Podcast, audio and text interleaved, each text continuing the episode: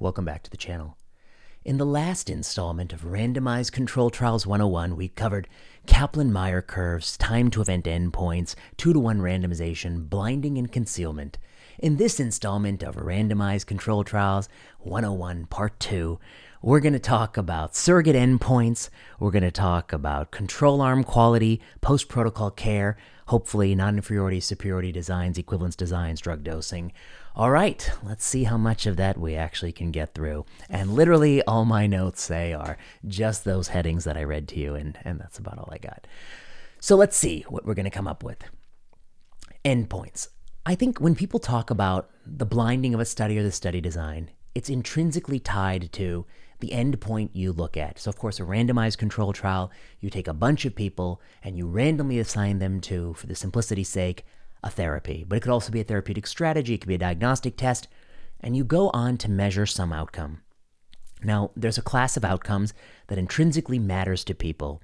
Those are clinical endpoints like living longer and living better, overall survival, and health related quality of life.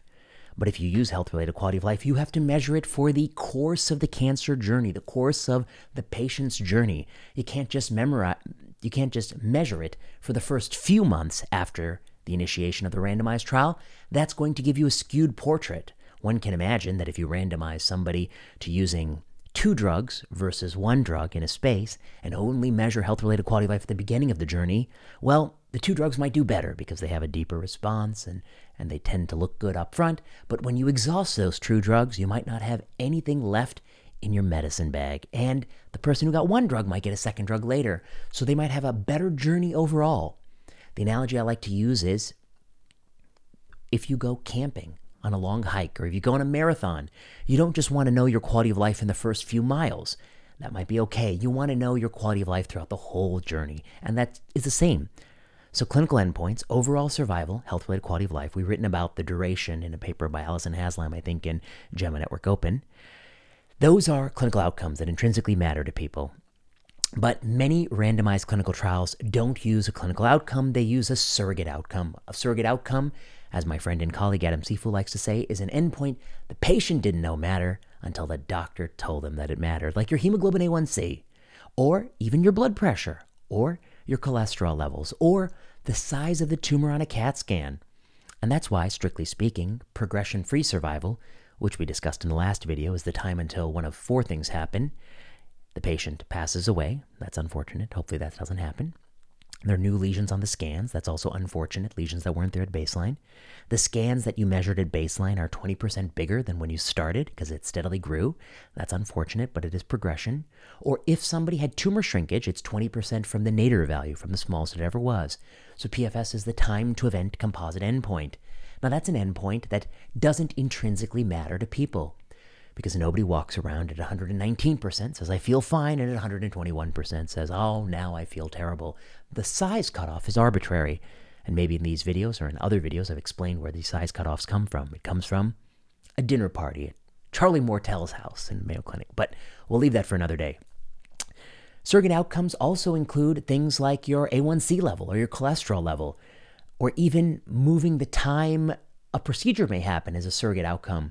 We accelerated the time to an operation. Well, but do people live longer or live better? Well, I don't know. So that's also potentially a surrogate outcome. Recently, hospitalization, which has always been thought of as a clinical outcome, some have argued that there's a discordance between hospitalization and death. I think that's a paper by Lars Hemkens and John Ioannidis, if I recall correctly. So that should also be accounted for or taken with a grain of salt. But of course, all things being equal, Better not to be hospitalized, better not to have a stroke, better not to have an MI. The way to capture the morbidity of that is a health related quality of life assessment. The way to capture the mortality of that is overall survival. Many clinical trials in oncology still run a randomized trial with the primary endpoint of response rate. Well, that's a measure of tumor shrinkage. It's not a time to event endpoint, it can occur at any time thereafter, um, and it's just looking at the fraction of people who achieved a response at some point. Those are surrogates. It's important when you run a randomized control trial to think about whether or not you're using a surrogate endpoint or clinical endpoint. The other thing to think about is whether or not what you're using is an objective endpoint or a subjective endpoint, okay? So, an objective endpoint is something like PFS. You can measure it. It's an objective endpoint, something like overall survival. They're an objective endpoint. A subjective endpoint is how somebody feels or functions. It's their pain score. It's their score on a uh, scale for rheumatoid arthritis. Subjective endpoints are notoriously prone to the placebo response. If you're using a subjective endpoint like how bad does your knee hurt, and you're doing an intervention like debridement of a knee, you're going to want to have a control arm that's as close to the intervention as possible, except omitting the relevant clinical step. So if you think sanding down that cartilage is the relevant clinical step, you do everything but sand down the cartilage. And you tell the patient you sanded down the cartilage to separate the sanding of the cartilage from the poking the patient, anesthetizing the patient, telling them to put this brace on and take it easy for two, three days. All that is part of the therapeutic procedure, the placebo effect of the procedure, but only the part where you debride the cartilage or sand it down. I'm using that as a simplicity's sake. That's the part you think has the key value. And so a sham controlled study of something like debridement uh, or washout could separate the true effect from the placebo effect. I think that when it comes to objective endpoints like overall survival, you know, arguably open label could be okay. If you do an open label study of a new drug versus the drug you're already using, and there's a huge overall survival benefit, I think many people will say that's okay because we don't think that the placebo effect can affect a bias resistant objective endpoint like overall survival. I think that's a fair summary. I'll make one more point, one more carve out that among objective endpoints, there are bias resistant ones like overall survival, and there are bias susceptible ones like blood pressure. This is a great example Darrel Francis uses. He says if you do a randomized control trial, and let's say you hypothetically know that somebody's getting a procedure that is supposed to, you know, ablate the renal artery nerves or renal artery denervation or something like that. This was one of the original studies he cites as an example. And you know that they got the procedure versus not getting the procedure. And when you're in clinic and you take their blood pressure thereafter, you might be more likely to, mm, let's just check that one more time in the person who had the procedure because you think their blood pressure should be lower versus the person who didn't have the procedure because you would expect their blood pressure to be the same.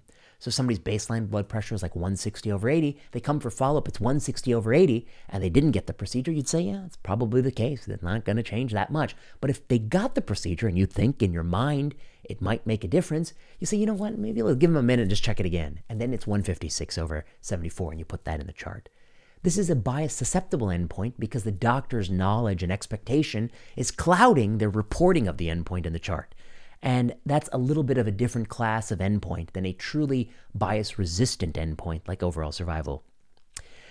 I think in this space of endpoints, there's a famous study, I think, of uh, caplacizumab for TTP, and this is a drug that, of in, that in my opinion, it doesn't alter the fundamental pathophysiology of uh, thrombotic thrombocytopenic purpura, TTP, but it does liberate platelets, and platelets go up, and so a primary endpoint of the study that looks at platelets going up, which is a surrogate endpoint, will show they go up faster.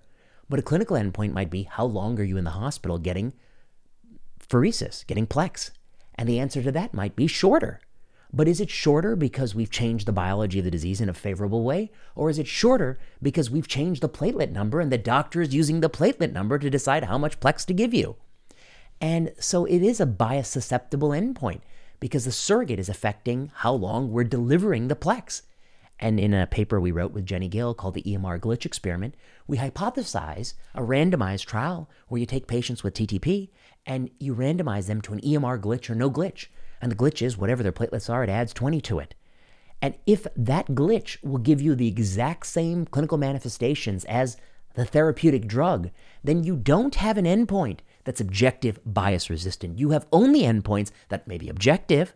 Days of Plex is objective. It's not something you feel, it's something that we can document, but it is bias susceptible. And it's actually conditioned on the doctor's knowledge of what the platelets are. Okay, that's getting into the weeds. Okay, now we're getting deep into the endpoints. But really, a good understanding of what you want to impact Always remember what the core values are of medicine.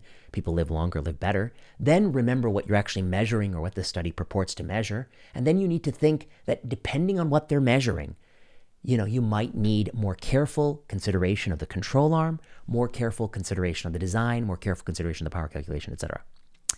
Surrogates.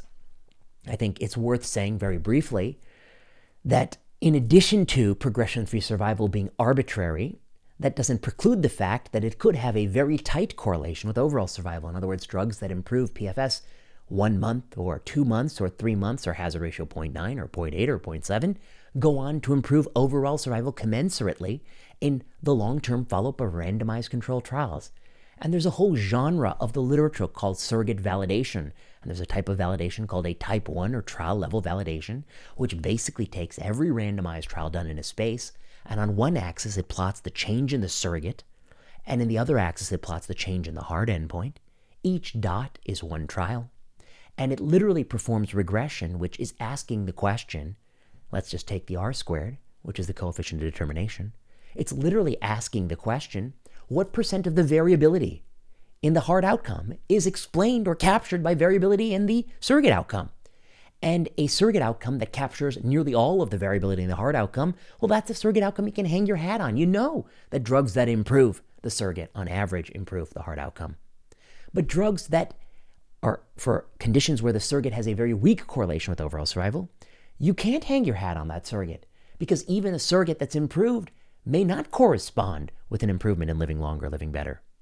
So we see over and over in the oncology literature that weak surrogates, unvalidated surrogates are used. When you do the validation study, you don't want to just regress randomized trials that are published or given to the FDA. The FDA has a whole genre of literature where they just regress the trials that were sent to them. That's pretty stupid, actually. It's pretty stupid. You want to look at published, unpublished, and trials that may be not reported, the gray literature. You want to look at all the trials that are relevant, not just the convenience sample of things people send to the FDA, because a correlation that's true in a convenience sample might not be true in the global sample. You really want the broader collection of studies. The correlations you derive are only applicable to the classes of drugs you look at and the settings you look at it. They're not applicable to other classes. So a DFS OS correlation in non-small cell lung cancer that's true for cytotoxics, not going to be true for targeted necessarily, and may not be true for immunotherapy, which has different properties. And we have some papers on that forthcoming. Okay.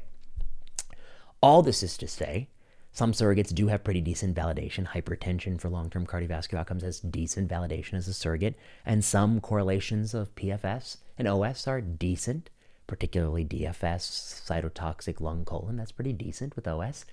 Um, endpoint matters a great deal. And we should never confuse drugs that improve surrogates for drugs that improve things that people actually care about. Because surrogates don't always correlate with what people feel, because they're arbitrary, and surrogates also don't always correlate with how long they live, because surrogate validation coefficients may be weak. All right, let's talk about superiority, non inferiority equivalence. There's really two broad classes of randomized control trials. There's superiority studies where you come in and you say, my new treatment or my new strategy is going to be 10 percentage points better than the old strategy by 12 months, or it's going to be 15 percentage points better than the old strategy. And in a superiority trial, you power your trial for some delta or some difference in some outcome. And you basically try to prove that your new drug is superior. One of the things to note is that as you postulate bigger differences, the sample size decreases to the square power of the difference. So a doubling in sample size means that you can cut your sample, uh, sorry, doubling in postulated effect means you can quarter your sample size and have the same power. Okay, it's to the square. So actually, people always complaining that, you know, how are we going to randomize all these people? If what you're saying is true, this intervention works so damn good. The effect size is so big, you don't need a lot of people to see that. But the truth is, you don't really believe that. And that's why you need a lot of people to show it, because you think at best your intervention is pretty marginal. But that's not good. You know, that's not good if it's really marginal. If it's so marginal, the trial is unethical. I mean, this is a genre that this is something that, you know, I don't think I say enough is that many times you can look at the power calculation and you know that even if we achieve everything we've set out to achieve, we are going to have a marginal drug. You know that from the outset. So why even run this study? If you're not going to be improving survival by some basic benchmarks like ASCO and ESMO, meaningful benefit, why are you even running this study? Why are you looking for mediocrity? And the answer is, of course, you get a few billion dollars. Okay, so that's the superiority design. I don't know what else to say about it. I mean, I guess there's take a detour for a second. Let's just mention what is the p value? It's always gotten wrong. I mean, I think people mostly get it wrong. I've rarely heard anyone say what it is correctly. In the last video, I had to fix the microphone too. Now the microphone, yet again, drooping. Drooping microphone. Unacceptable. What is the p value? Well, p value is not the probability that, uh, you know, the null hypothesis is true or false, or whether the alternative hypothesis is true or false, whatever these people want to say. The p value is simple. It assumes the null is true. Assuming that we're sampling from the same distribution, assuming that we're sampling, literally taking these two groups and the therapeutic effect is zero, what's the probability I would have seen this result or more extreme result? That's all it's saying. It's not telling you the probability, a p value of 0.05 doesn't tell you there's a 95% chance your drug works. It just tells you that if you were really drawing from a random distribution, you would just be seeing this result or more extreme result 5% of the time, if that's what you're getting, p of 0.05.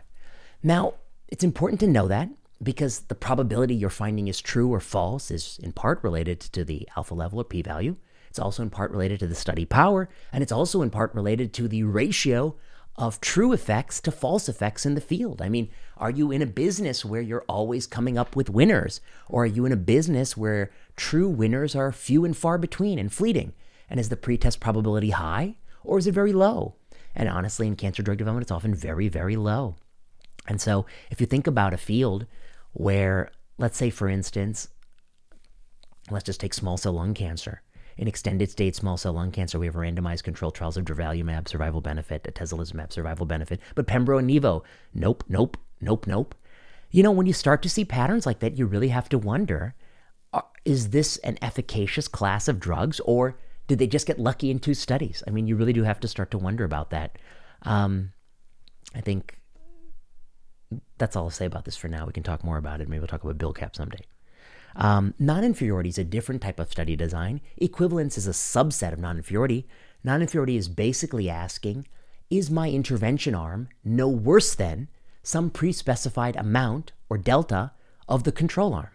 So you have a blood thinner, and you want to know Is my new blood thinner no worse than 5% worse than Coumadin or something like that? You have to pre specify the margin.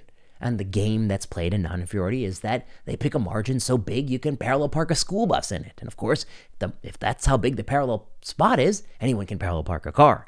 The margin is very permissive, so that means you're going to conclude non inferiority. But non inferiority is asking, is my new drug no worse than some pre specified amount? And equivalence is just non inferiority on steroids. It's the pre specified amount is something very tight, like less than a 2% difference, 5% difference, something very tight, where you can say not only is it non inferior, uh, it is so close that we're going to consider it for all practical purposes equivalent. So the only way to really sort of philosophically show that a new treatment is not even one bit worse than the older treatment, to really show it's not even one bit worse than the older treatment, you've got to prove it's superior. Actually, ironically, you got to prove it's superior. All right. Um, there's some work we've done on non-inferiority by Allison Haslam where we've looked at all the oncology non-inferiority studies. As you'd expect, they pick margins so big you can park a school bus in it. As you'd expect, rates of non-inferiority are super, super high. The other thing about non-inferiority, in order to even run a non-inferiority study, you need to satisfy the ethical prerequisite of a non-inferiority study. Your new drug has to offer some advantage over the old drug. It has to be cheaper, or it has to be more convenient to give, or it has to be less toxic. If it's more expensive, more inconvenient, and has the same or worse toxicities, how do you justify any loss of efficacy? You have no advantage to justify a loss of efficacy. You ought not have even run a non inferiority study. It should have been superiority or bust. So, guess what? Lenva, lenvatinib, and HCC. Are you any cheaper? No. Are you any less toxic? No. And are you more convenient? No. So, should you have gotten away with a non inferiority study? Hell no. And guess what? In oral contraceptive literature, we moved from the oral contraceptive to a depot injection because it was universally believed that a depot shot is more convenient than having to remember to take a pill, and I'm sympathetic to that view. When it comes to even some anti schizophrenic medicines, the same logic applies. But when it comes to relugolix, we're going to go from something I can dose somebody Q3 months into something that I'm dosing a daily pill It's, it's it, and just as costly, no increased convenience, and just as toxic, and I'm going to accept non-inferiority design. What are you talking about? Get out of here, Relugolix. Okay, so you have to have some justification for non-inferiority. Often in our paper by Haslam, you can go check. I forget the percent off the top of my head. I think it's double digits. People didn't even justify why they're using non-inferiority. All right. So that's superiority. The p-value is, of course, assuming the null. I'm reaching into the same M&M jar and I'm draw. I'm getting a handful of M&Ms and I'm saying how many yellows do I have? How many yellows do I have? What's the probability I would have seen this difference or more extreme difference? It's not actually telling you the probability that the alternative hypothesis is true or false. That's the p-value fallacy. Um, surrogate endpoints don't always measure what people care about. Often they don't. Clinical en- clinical um, clinical endpoints do there are bias resistant, bias susceptible endpoints, and the more bias susceptible you are, the more blinding you'll want. The more sur- the more subjective endpoint you are, the more blinding, even sham control you'll need. Um, those are some key takeaway points there. Let's talk for a minute about crossover. Uh, I'm going to confine my analysis to oncology because I'm not going to get into psychiatric drugs and crossover because it's very different. Psychiatry has short term reversible endpoints you can have people take SSRI or placebo, and then when some period of time elapses, you can have them wash out and take the one that they didn't take before. Um, whereas in oncology, we have a series of irreversible endpoints, and those endpoints, once you cross that Rubicon, that first progression, you know, you're not going to be coming back to that. So, I want to talk for a minute about crossover in the context of oncology clinical trials. I think it's perpetually misunderstood. It's misunderstood in CodeBreaK 200. It's misunderstood with Sipuleucel T. I think I've done exclusive videos on crossover. But the gist of what I want to say is the following. I'll be very brief. There are situations in oncology where you want crossover, you need it, you desperately want it, and there are situations where you don't want it, you don't need it. Please God, don't have it. And you can also get it or not get it. So you can imagine a four by four table. You want it and you get it, that's good. You don't want it, you don't get it, that's good. But you want it and you don't get it, that's bad. And you don't want it, you get it, that's bad. So let's talk about a situation where you don't want it. You don't want it in trials that are fundamentally measuring the efficacy of a novel product. So let's take Sip-T, Provenge, the anti-cancer vaccine. This is a product that is the only uh, therapeutic cancer vaccine ever approved. It has a 0% response rate. You shoot people with prostate cancer with this vaccine, you're going to get zero responses. In a randomized controlled trial in the New England Journal of Medicine, they randomized people with castration-resistant prostate cancer, low volume, asymptom- uh, minimally symptomatic to Provenge or placebo Provenge injection. They measured the PFS. There's no difference in PFS. They look for response rates. There's no difference in response rate. When the group of people who were initially assigned the saline injection progressed, they received salvage, frozen Provenge. They were unquote crossed over. When the group of people that initially got Provenge progressed, they received docetaxel, which is the standard of care therapy. When the control arm progressed a second time, then they started to get some docetaxel on board. So what you see is there's two things to this randomized trial. There's a trial of Sipuleucel T or placebo, and there's also a trial of early docetaxel or late docetaxel. I'm going to pause and fix this microphone, which is irritating me. I'm back. You see, these microphones are attached to stands that have a spring loaded tension, and anyway, I won't bore you with it, but the damn thing is slipping. And that's irritating when you're trying to make a point. Okay, so what was I saying about Provenge? All right, I lost my train of thought. I was saying, okay, so now we have a randomized control trial with crossover, but did we want it or didn't want it? And the answer is we've got a product with a 0% response rate. It's got no improvement in PFS against saline injection, but it happened to squeak out an overall survival benefit from something like 22 to 26 months in that Provenge study, a four month OS benefit. But it's not just a randomized trial of Provenge versus no Provenge. Oh, no siree. It's a randomized trial of Provenge versus saline injection. When you progress on saline, you get frozen Provenge. And when you progress a second time, then you get docetaxel. And I found this example many years ago, and I've started to write about it in Hardwired Bias, etc.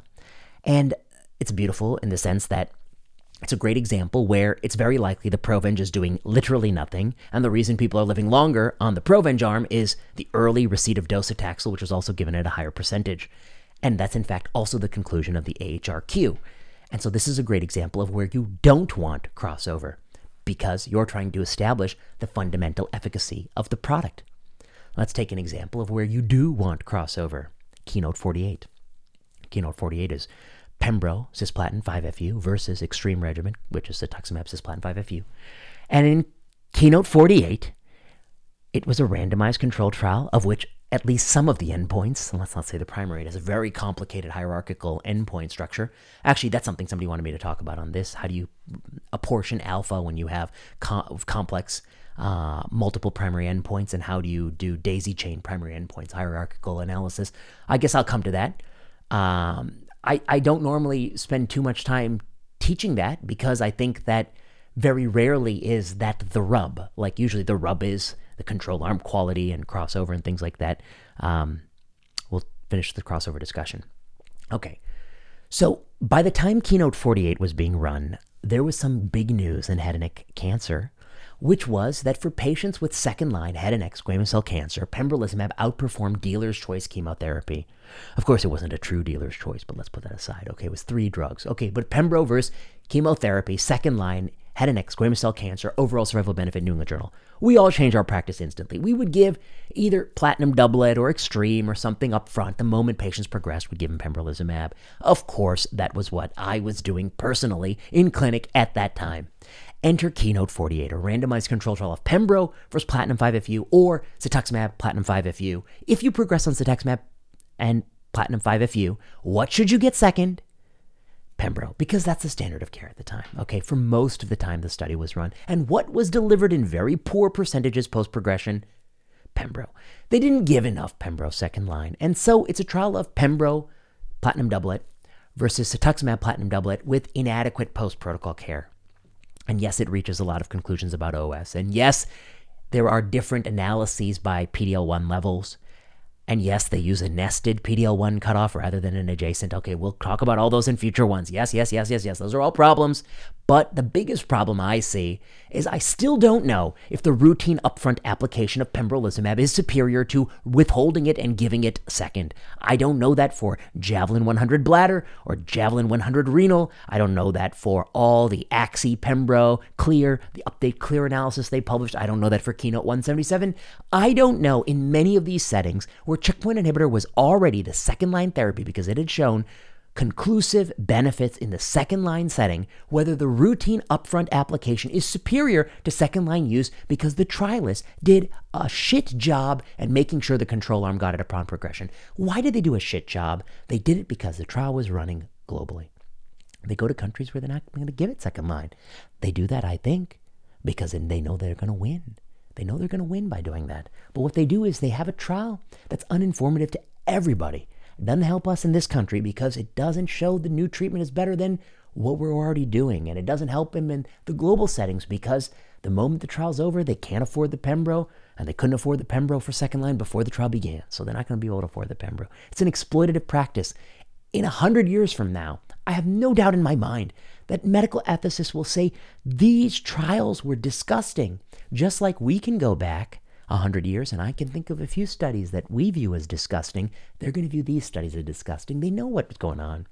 It's rich countries exploiting poor countries to get regulatory approval in rich countries in trials that don't actually apply to the patients in those rich countries. It's crazy. Anyway, the crossover principle. The principle is when a drug has proven benefit in a latter line, you have to have crossover because you want to test if the routine upfront use or your new therapy is superior over giving it second or delaying it. And enter Codebreak 200. I mean, Codebreak 200 has crossover. The problem is, it wasn't an established drug. I mean, all we knew about it was it had a response rate, which wasn't that great, and a shitty DOR has a shitty DOR and a response rate that's not that great. It was initially run as a trial without crossover with primary endpoint of OS, so it would be the first test of efficacy of the product. But then they crossed everyone over and they have the sample size, and then they have a shit sandwich on their hands. They've got 16% attrition in the control arm, which is the topic of the last video. Too much, con- too much dropout. Then they've got a useless primary endpoint of PFS. They have a meager difference in PFS statistically significant but not clinically meaningful 1.5 months. You've got some trialists saying that you should look at the hazard ratio, misunderstanding hazard ratios, again, topic of the first video, and you have a misuse of crossover, an abuse of crossover. You should have been crossing people over. Now you've muddied the water, actually. And if your drug is actually deleterious, I don't know that either. You do have a few grade 5 AEs that uh, you got some explaining to do. I mean, you do. Okay. So, crossover. It's very important. Whenever you read a study, you got to ask yourself, okay, whatever the setting is, what would you give the control arm? Okay, we're coming to that. And what they should get second. And are they doing that in the study? I think echelon one is a great example. You know, a AVD versus ABVD. But when somebody progresses on ABVD, what do I give them? I give them some A, Adcetris, okay? What percent of those people are getting Adcetris? Or what percent of people are getting salvage chemo? What are they getting? And I will tell you, if you go to the supplementary appendix of that trial, the numbers don't add up. They don't make a lick of sense. Then you can go look at the correspondence where Olivier and myself write to the authors and say, these numbers don't add up. And then you can look at the authors, say, we fixed the table, but they still don't make sense. It still doesn't, that still does not add up. So don't go around saying Echelon 1 proves this has a better OS unless you look at that. Now, of course, post progression therapy will not affect progression, but it will affect downstream endpoints. All right, I'm going to just talk about control arms. I'm going to leave drug dosing for another day and multiplicity for another day and some of these other topics for another day. Control arms. The control arm of the randomized control trial has to be what you are doing in your clinic for somebody outside of the trial. We were not in the business of letting people be randomized to ibrutinib or chlorambucil for CLL. That was a really egregious trial. We were not in the business of letting people get nivolumab versus dacarbazine in 2013 rather than IPI. We weren't giving a lot of dacarbazine. That was an unethical study. And we see over and over uh, Boston, Selly Velcade Dex versus Velcade Dex for people who've already gotten Velcade and some of whom post progression get Velcade Dex. Are you shitting me? Boston is a study where the control arm is never actually given in Boston. It's delinquent. I try not to exaggerate how frustrating this is. But an unethical control arm is really, again, it's just a crime against the patients on the control arm. If you wouldn't give that to your own father, if you would withdraw your father from the control arm, then you've really got to ask yourself, what the hell are you doing? CodeBreaK 200 has this, by the way, actually, because docetaxel ramucirumab has a survival benefit over docetaxel alone, and yet they had docetaxel alone as the control arm. And so this is omnipresent. I think the ones that get me lately are, you know, they're doing like Me Too, cemiplimab, chemo versus chemo alone in non-small cell lung cancer after we've known for so long that pembro chemo has improved outcomes since the Seema Gandhi paper. Sorry, Leena Gandhi. Leena Gandhi. Is it Seema Gandhi or Leena Gandhi? Monica Gandhi's sister, and I forget her first name. Oops. Sorry about that. I don't think Monica Gandhi who I like and a friend of mine here at UCSF. I don't think she's listening, so okay, I will, I will admit that I screwed that up. I forgot Gandhi's first name. Gandhi et al. Let's just say Keynote 189 Gandhi et al. Okay, let's just say that. Um, we knew that. So how are you justifying going and doing the next Me Too drug with this shitty control arm? I really hate the control arm issue. You know, from Waldenstrom's to um, uh, oh, what was that? Ivosidenib, the agile ivosidenib AZA versus AZA only when Veneza has the data.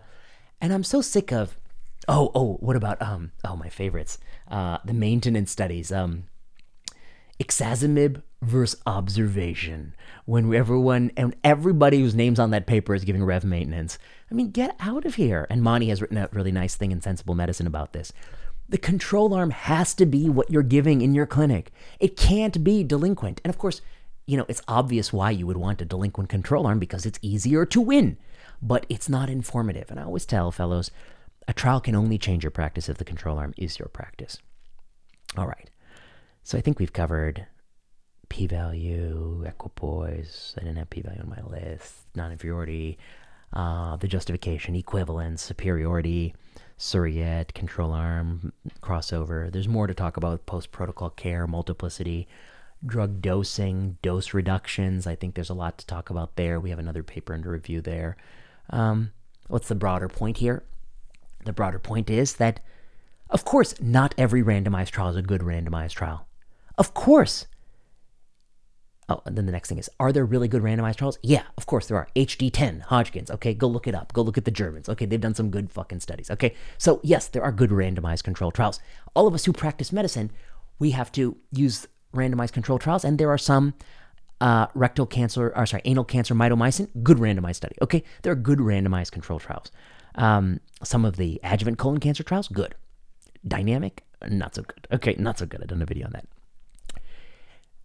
But many randomized trials, particularly in the modern age where there are incredible profits at stake, are run very poorly. They're not really informative. And they prey upon the fact that people are not going to be critical of randomized controlled trials, in part because they may not know these things, and two, also in part because they're being bribed by the companies through dinners and CMEs and, and consulting payments and, and continued trial support at their institutions. And so those are reasons why people are reluctant to speak out.